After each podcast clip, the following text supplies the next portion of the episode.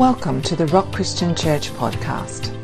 Today's message is Feet Firmly Planted in Mid-Air by Pastor Sean Wood. Let us pray before we come around God's Word.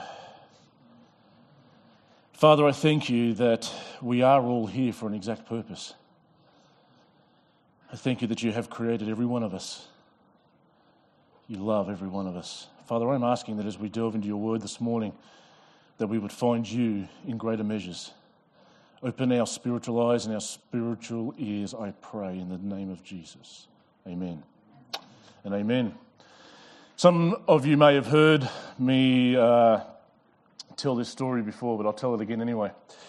Sherlock Holmes and Dr. Watson are on a camping trip.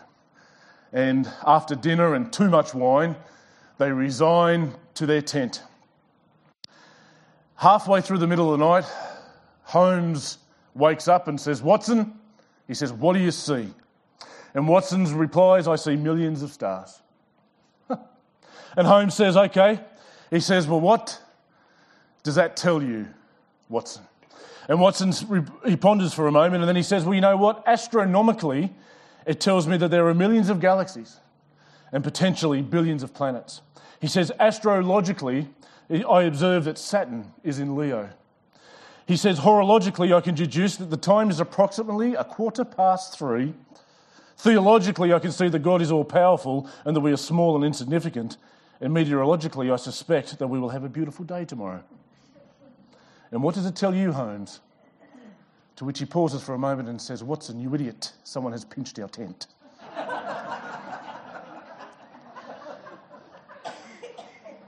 but just like our uh, just like our friend Watson, so many people are making many observations and overlooking the obvious when they're looking for answers.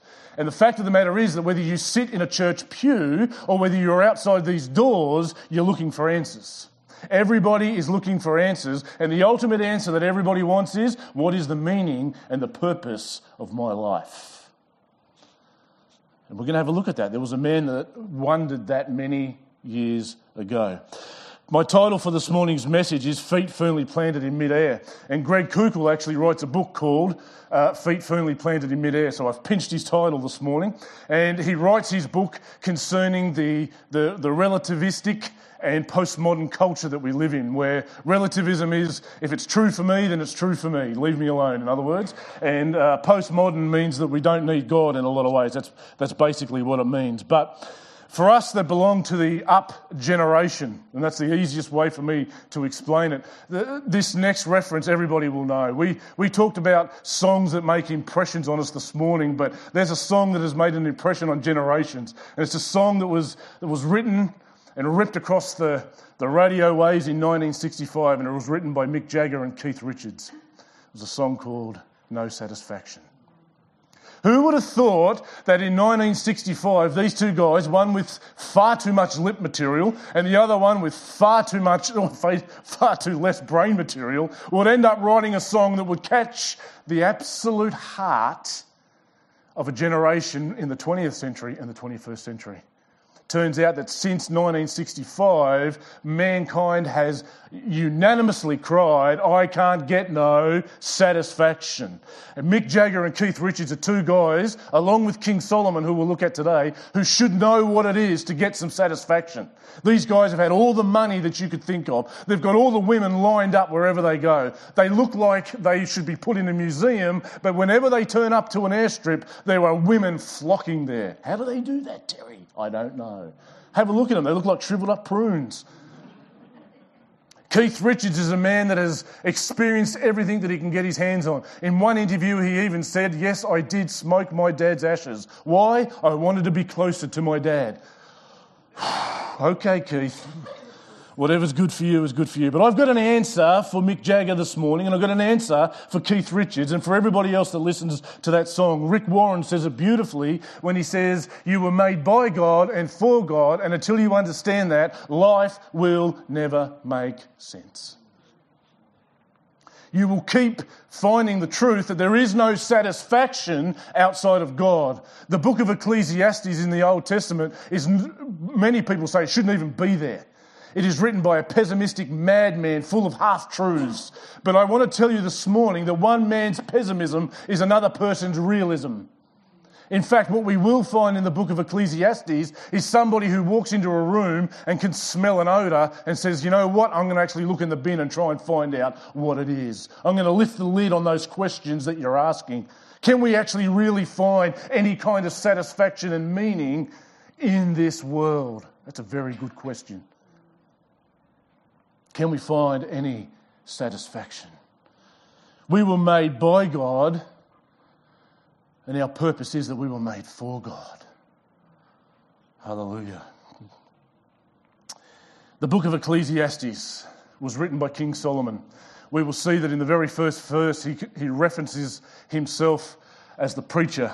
Why would he do that? Because the Greek word ecclesia is a congregation or a gathering. It's where we get our word for church. And Ecclesiastes is one who speaks in the congregation. He is a preacher and he has gathered people that he wants to tell them, uh, uh, he wants to, wants to show them a lesson. And this, you know, in, in the time of King Solomon, this is exactly what you did. In, in, in, the first chapter of the book of Proverbs, this is what King David does with his son Solomon. And we read how he, he says, This is the life that I have lived, and here's some lessons that you can learn from here on in. And now Solomon is going to say to us, Here's the life that I've lived, and there's some lessons that we can all draw from this we are going to have a look at some pretty pessimistic views on life. But there are some fantastic good news in this book that we will see. So, Ecclesiastes is written by uh, Solomon. It was written many centuries ago, but we are going to find, as Solomon coins the phrase, friends, there is nothing new under the sun. We are going to find that just as it was in the time of King Solomon, so it is today. People are still trying to find satisfaction in all the wrong places. Before we go any further, we have to. This is where a lot of the controversy surrounds this word hevel. This is a Hebrew word that is used 38 times in this book, and it will be translated in your Bibles as vanity or meaningless, That's, or maybe emptiness, depending on the translation that you have. It could say meaningless, vanity, or emptiness. And those words in themselves are absolutely correct, but they don't grasp the fullness of the context that Solomon is using the word hevel in, because it actually means vapor or smoke. And although he wants us to understand that, yes, life is like a smoke, it, it appears momentarily and can be brushed away at any moment, what he really wants us to know is that life is like vapor and it's like smoke. In other words, it gives the appearance that it's solid, but when you try to grab hold of it, there's nothing there. And so he wants everybody to know, and we need to understand this as we work our way through this book, that everything under the sun, as he would coin it, everything under the sun, everything we see in this world that people try to build their lives on is empty. You can't actually get a grasp on it, and people's lives will spiral downwards. Friends, we have got a problem. When I worked at the LGH, the Launceston General Hospital, I was astounded. When I was cleaning the kids' ward, this is a detriment upon us. When I was cleaning the kids' ward, there was two rooms at the end of the corridor, and I asked, what are those two rooms? Because there was always a nurse sitting at the front door of those rooms, always. And they said, those are the rooms reserved for adolescents who have tried to take their own lives. I said, What do you mean by an adolescent? They said, Anyone from about 11 to 15 is common. I said, You're kidding.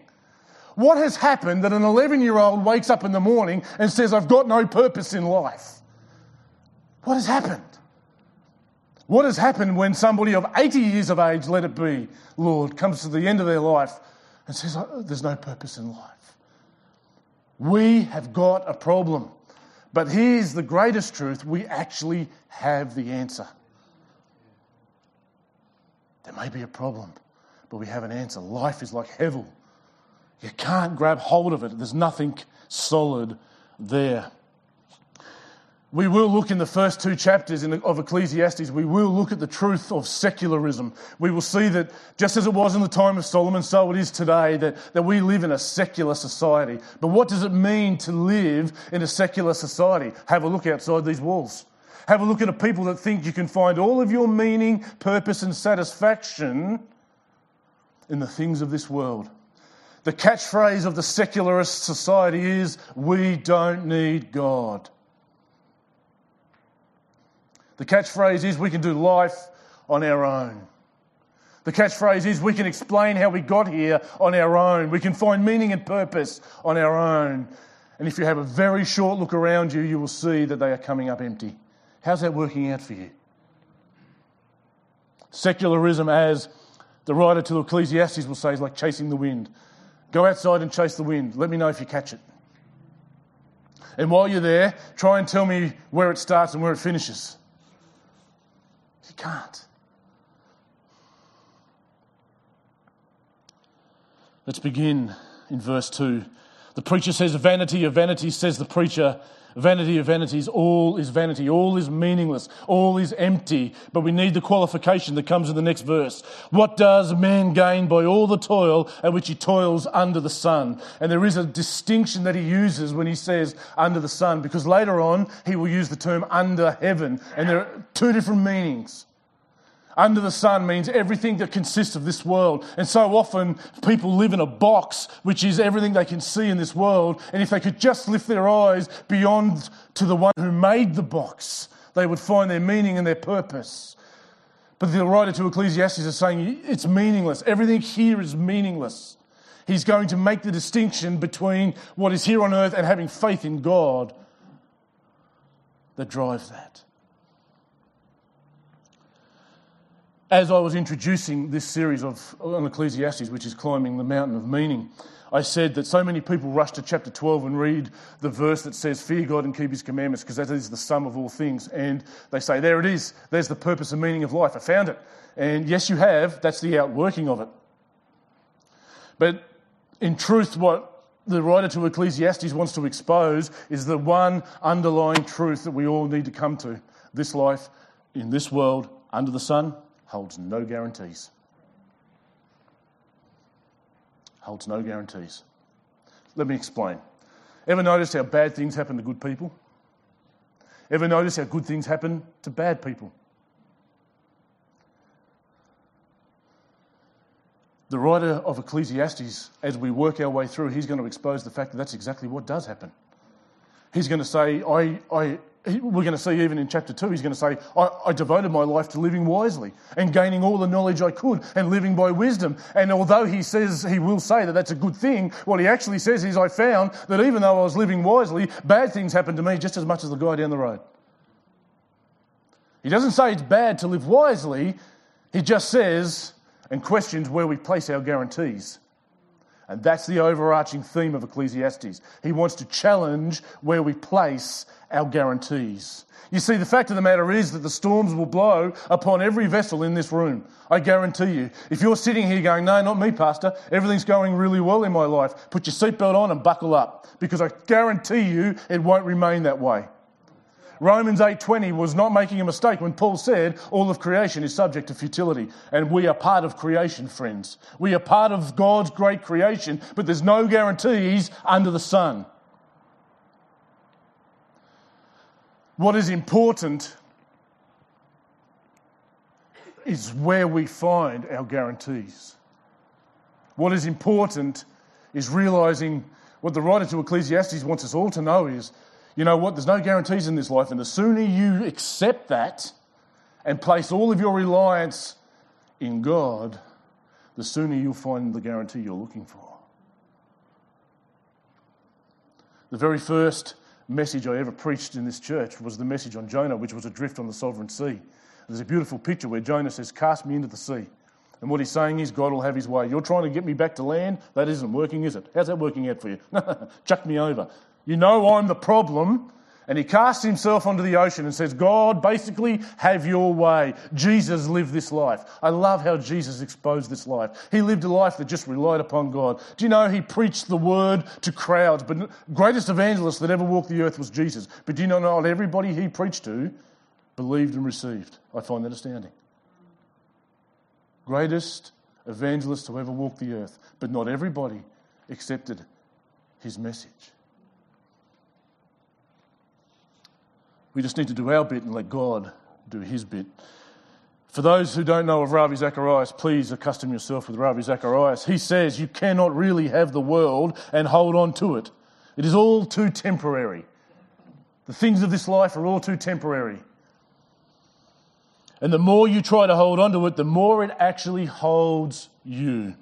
By contrast, the more you hold on to the true and the good, the more you are free to really live. Basically, what's that mean? It doesn't, there is no problems in, in being wealthy. There is no problems in having great possessions. The problem is if the possessions have you. There is good news when we get to the end of this message that I want to point to. But we have to look at the bad to begin with. Let's keep reading through chapter 1. We come down, a generation goes and a generation comes, but the earth remains forever. And do you know, I think that's actually the greatest testament uh, to the existence of God. Uh, Vince Vitale points this out in Jesus Amongst Secular Gods. But I think the greatest testament to God is the regularity of the universe. Do you know for millions of years, and yes, I said millions for those that are wondering, do you know for millions of years the sun has come up and the sun has gone down, just like it will today?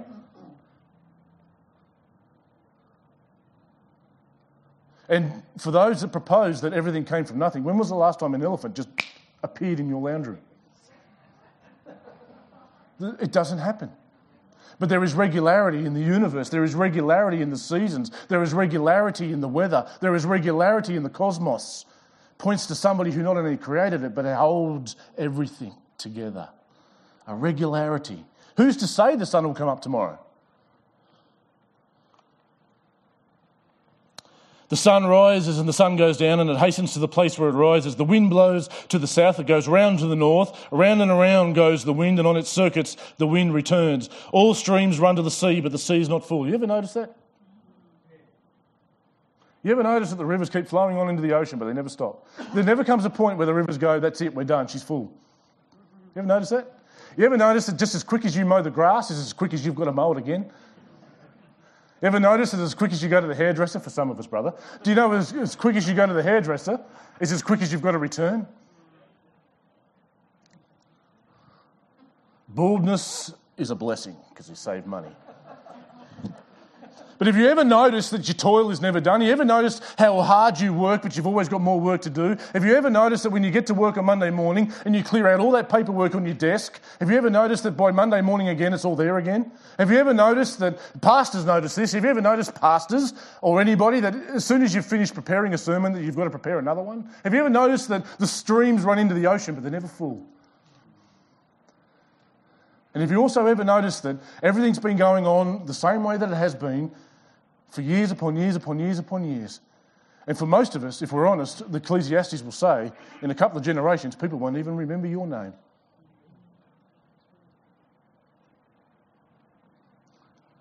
And what Ecclesiastes is trying to say is he's lifting the lid and saying, Have a look at your life, guys. Have a look at what you're putting all your guarantees and trust in. You're putting your trust in something that never finishes. You're trying to get to the point. I mean, what is success? When do you actually get there? When does anybody turn around and go, ah, I'm successful, I'm done? Nobody's got there. The sea is never full. The fact of the matter is, we live in a very thirsty world. Ravi Zacharias says no matter how much we try to run away from the thirst for the answer to life and for the meaning of life, the intensity only gets stronger and stronger. We cannot escape these spiritual hungers. Secularism is people trying to drink it up. But it's just like being, ever been really, really, really, really, really thirsty and then grabbed a can of Coke, slammed down that can of Coke, and then 30 seconds realised I'm just as thirsty, if not thirstier, than I was when I started. And so it is with people in the world. They think that they can top up their spiritual thirst. They think they can. They think they will find a quenching to their thirst. What did Jesus say? If you're thirsty, come to me. Stop looking for the answers to the meaning of life. Jesus is it. He is the one that can satisfy. In truth, let's, Let's expose this a little bit further, shall we? Anyone here watch The Hitchhiker's Guide to the Galaxy? Some people here will know exactly what I'm going to say now. And uh, I'm trying to get my facts straight as I do. I believe it was written by Douglas Adams, and I believe there was a supercomputer uh, that was charged with the job of finding out the answer to everything, the universe, and, and the meaning to everything. And after seven and a half million years, this supercomputer punched out the number 42 to the astonishment of everybody there. And then the, everybody everybody turns around and goes, 42? Is that all you came up with? To which the supercomputer replies, which I think was named Deep Thought, to which the supercomputer replies, in fairness, I'm not sure you understood the question. That's deeply profound.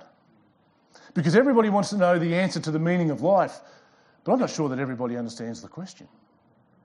In fact, if I was to ask you, what is the meaning of life for you? We would get a varied number of responses depending on where we are. I'm not sure that everybody understands the question. What is the meaning of life? What point will you stand and say, I have found it? At what point would somebody in the world say, I have reached the pinnacle of success? I'm not 100% sure that any of us understand a lot of our questions. So, now what the preacher will do as we can finish off chapter 1 and chapter 2. Now, what the preacher desires to do is to close all the back doors that we tend to run out of. People find back doors to run away from God, I have found. And the first one is the vanity that is in wisdom. But have, have a listen to his words. I, the preacher, have been king over Israel in Jerusalem. So it's definitely Solomon. And I applied my heart to seek and to search out by wisdom all that is done under heaven. I, I applied my heart all that was within me. That's the Hebrew word for heart. It encapsulates your will, it encapsulates your emotions and everything. I, I applied my heart to seek and to search out by wisdom all that is done under heaven. Hello. There's a different reference to not under the sun now, it's under heaven. It is an unhappy business that God has given to the children of man to be busy with. I have seen everything that is done under the sun, and behold, all is vanity and a striving after the wind. See how he makes that distinction between under the heaven? I've, I've seen everything that's been done under the sun now, and it's all vanity. What conclusion he comes to in verse 15 is a little saying that says, What is crooked cannot be made straight, and what is lacking cannot be counted. And what he's really trying to tell us is, uh, I actually can't change anything. What I found was that I went on this diligent search, and I found that what was crooked I couldn't make straight because God was the one that made it crooked, and I can't change that. I can't change anything really that's permanently in place. And I also found that what is lacking cannot be counted. In other words, the more knowledge that I acquired, I found out just how much I don't know. Unless you're a teenager, of course. Wisdom works backwards in age, I found. Apparently, you start with all the wisdom in the world and you decrease over the years. Have you noticed that, parents? Uh, my daughter Sophie is currently writing a book called The Art of Raising Parents. it's being revised. so there's vanity in wisdom. I, I've applied to find out everything that is happening under the sun, and I find that it's all vanity. I find that it really, at the end of the day, we're just a part of it. We don't control it. And we have to take stock of our hearts, friends, because there is a place inside of these walls. Remember, remember Israel coming out of the promised land?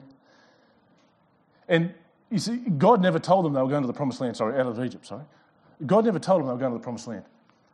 He actually said they're going to worship at Mount Sinai. That's what, that, that was the first call. God was always taking them to the promised land. But firstly, we are just going to go and worship. And you notice what happens when they get there? They get there and God comes down on the mountain and they all see God's glory and presence and they turn around to Moses and go, You go up and talk to that guy, we'll wait here. But then what happens?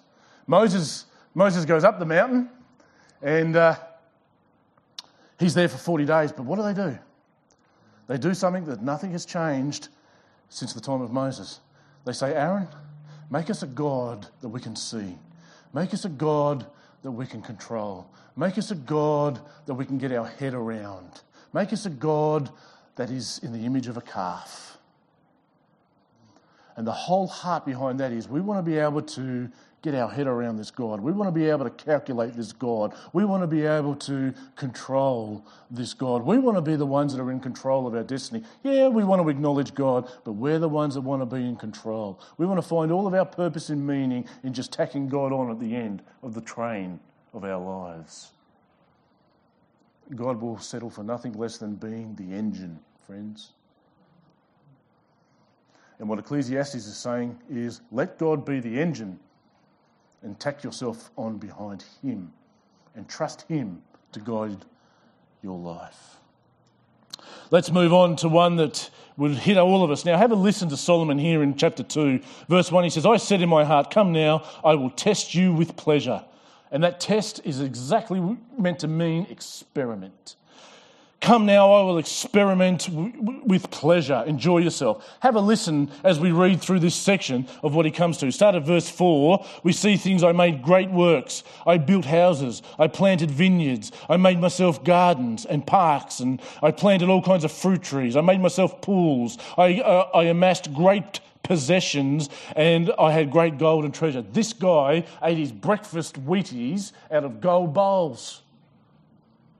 King Solomon, if you transferred his wealth to today, I don't know anybody that would compare, and there's not a historian that would disregard that. This guy was abundantly wealthy. When God questions him and says, You ask me whatever you want, and I'll give it to you, riches, pleasure, whatever. He says, I want wisdom to run your people. And God says, I'll give you the wisdom, and because you asked for that, I will not hold back any of the others. And God did not hold back the riches and the wealth. This man was a wealthy man. I don't know why, but he decided to have something like 80 concubines in his house. all of us men are going, Hallelujah.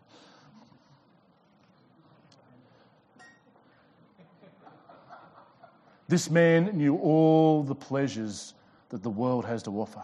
And he had the resources to experiment, he had the resources to investigate, just like Mick Jagger and Keith Richards. Solomon, one lady would have been enough. So now he goes on the pursuit of self indulgence. Ravi Zacharias says that pleasure without God, without the sacred boundaries, and this is what hedonism does it removes boundaries.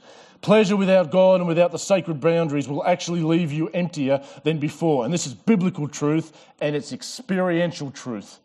I love how he goes on to say that the, the loneliest people in the world are amongst the wealthiest and most famous who found no boundaries with which to live. That is a fact I've seen again and again. Some of the most successful people in the world are some of the most unhappy people. Some of the people that make us laugh the most my favourite actor was Robin Williams, but some of the people that make us laugh the most are hurting inside behind closed doors because they can't answer these questions. They can't answer these questions, and it's so simple because Jesus is the answer. Solomon went on a barrage to explore all that secular society could offer and all that hedonism could offer. And hedonism is the, is the absolute uh, removing of boundaries. It's just whatever is pleasurable, I'm going to do that. And we have plundered our vulnerable people in the process. We have plundered women and children and all those sorts of things in the process because boundaries are removed. We have plundered what is sacred in marriage. We have plundered what it means to be alive because we've removed boundaries. G.K. Chesterton said before anybody tears down a fence, they should pause just long enough to ask themselves why it was put there in the first place. Why do we have these boundaries? And he says, verse 9 of chapter 2 So I became great and surpassed all who were before me in Jerusalem. Also, my wisdom remained with me, and whatever my eyes desired, I did not keep for them. I kept my heart from no pleasure. Verse 11 Then I considered all that my hands had done, and the toil that I had expended in doing it, and behold, all was vanity, and a striving after the wind and there was nothing to be gained under the sun. He now goes on to the vanity of wise living. And this is where we get to the point of no guarantees because here he says that he, he, he turned to consider wisdom and madness and folly. For what can a man do? It says in verse 12, uh, for what can a man do who comes after the king? In other words, he now goes on this barra to, to live wisely. And he says that it's good to live wisely. We're talking about the writer of the Proverbs here. He says it's good to live wisely. But have a look at verse 14. The wise person has his eyes in his head. In other words, it's good. But the fool walks in darkness. And yet I perceived that the same events happened to all of them.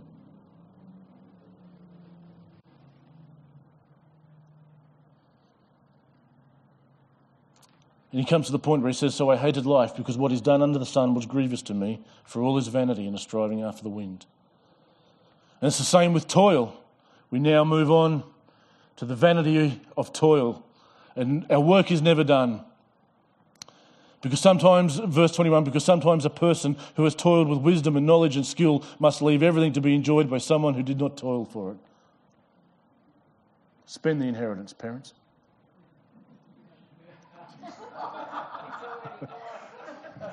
yes. Because when we get down to verse 24, says, There is nothing better for a person than that he should eat and drink and find enjoyment in his toil. This also I have saw is from the hand of God. For apart from him, who can eat or who can have enjoyment? Apart from him, apart from God, who can eat and who can have enjoyment. Here's the good news, friends. All good things are given to us from above for us to enjoy. They come down from the Father of the heavenly lights, tells us James. And what the writer to Ecclesiastes is saying is no, I'm not telling you that you should not enjoy life. What I am telling you is you can only enjoy the things of this world in connection to God. When you find all of your pleasure, I love John Piper. John Piper, the catchphrase of John Piper is Christian hedonism. And it is exactly the opposite to what we see in secular society. Instead of trying to find all of our joy and all of our pleasure and all of our meaning in this world, John Piper says we should transfer that to God and we should, we should absolutely tap the springs of God and find all of our joy in Him. When you wake up in the morning, what is it that gladdens and delights your heart? It should be God. And I know we love that verse in Psalms 37 that says, He will give you the desires of your heart. But please read the first part of that verse. Delight yourself in the Lord and he will give you the desires of your heart. And if you have delighted yourself in the Lord, what will be your desire?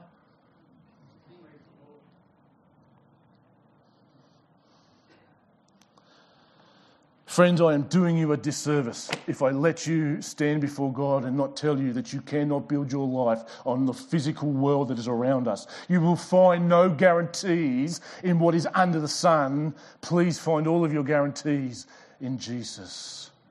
As the worship team comes back, I would like to turn your attention to a little parable in Matthew 13. These two parables are very, very short. The second one's the one I want to focus on, but it absolutely revolutionized my life when I read it. Again, the kingdom of heaven is like a merchant in search of fine pearls, says Jesus. Verse 45 Who, on finding one pearl of great value, went and sold all he had and brought it. And here we are living in a world where people are looking for pearls. And what Jesus says is the kingdom of God or, or Jesus is just like this pearl merchant who goes through all of life, testing everything, just like the writer to Ecclesiastes. And when he finds Jesus, he'll sell all of those pearls just so he can have Jesus.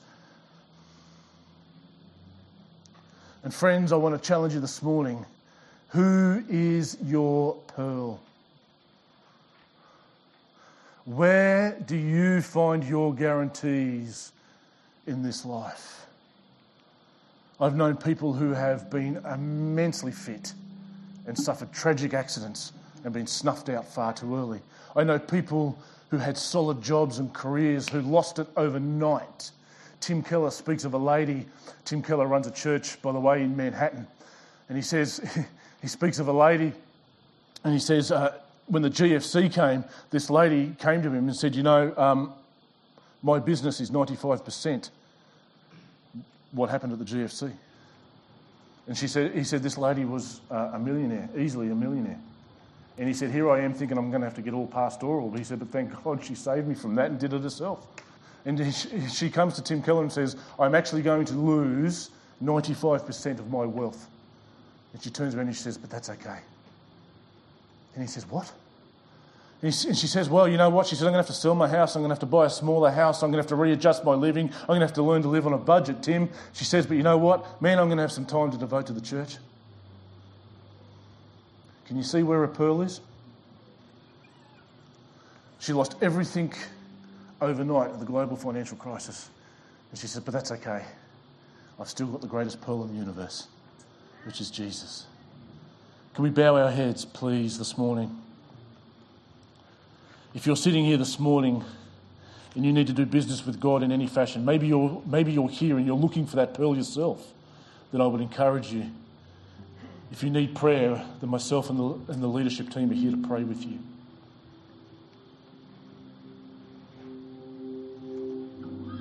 But can we just bow our heads together in prayer for a moment? Father, I pray that every person in this room would find all of their guarantees in Jesus alone. This life is full of uncertainty, just as the writer of Ecclesiastes tells us. We will find no meaning and no purpose outside of you, Jesus. And I pray that every one of us, including myself, will only ever find meaning in Jesus. But help us answer the questions that are outside of this room. Help us to help us to engage with the downhearted. Help us to live lives that display that answer. Jesus, you're the pearl of the universe. You're magnificent, Jesus. And I thank you that the answer is so simple. That just like Holmes, we're overlooking the obvious answer. It's so simple. Come to you. If you're thirsty this morning, I encourage you to come to Him. Let us stand and sing this last song together in Jesus' name. Thanks for listening to the Rock Christian Church podcast. To be notified when the next episode is available, subscribe on our website at therock.org.au. You can also connect with us on Facebook at The Rock Christian Church. We hope you have been blessed today and we look forward to you joining us for our next episode.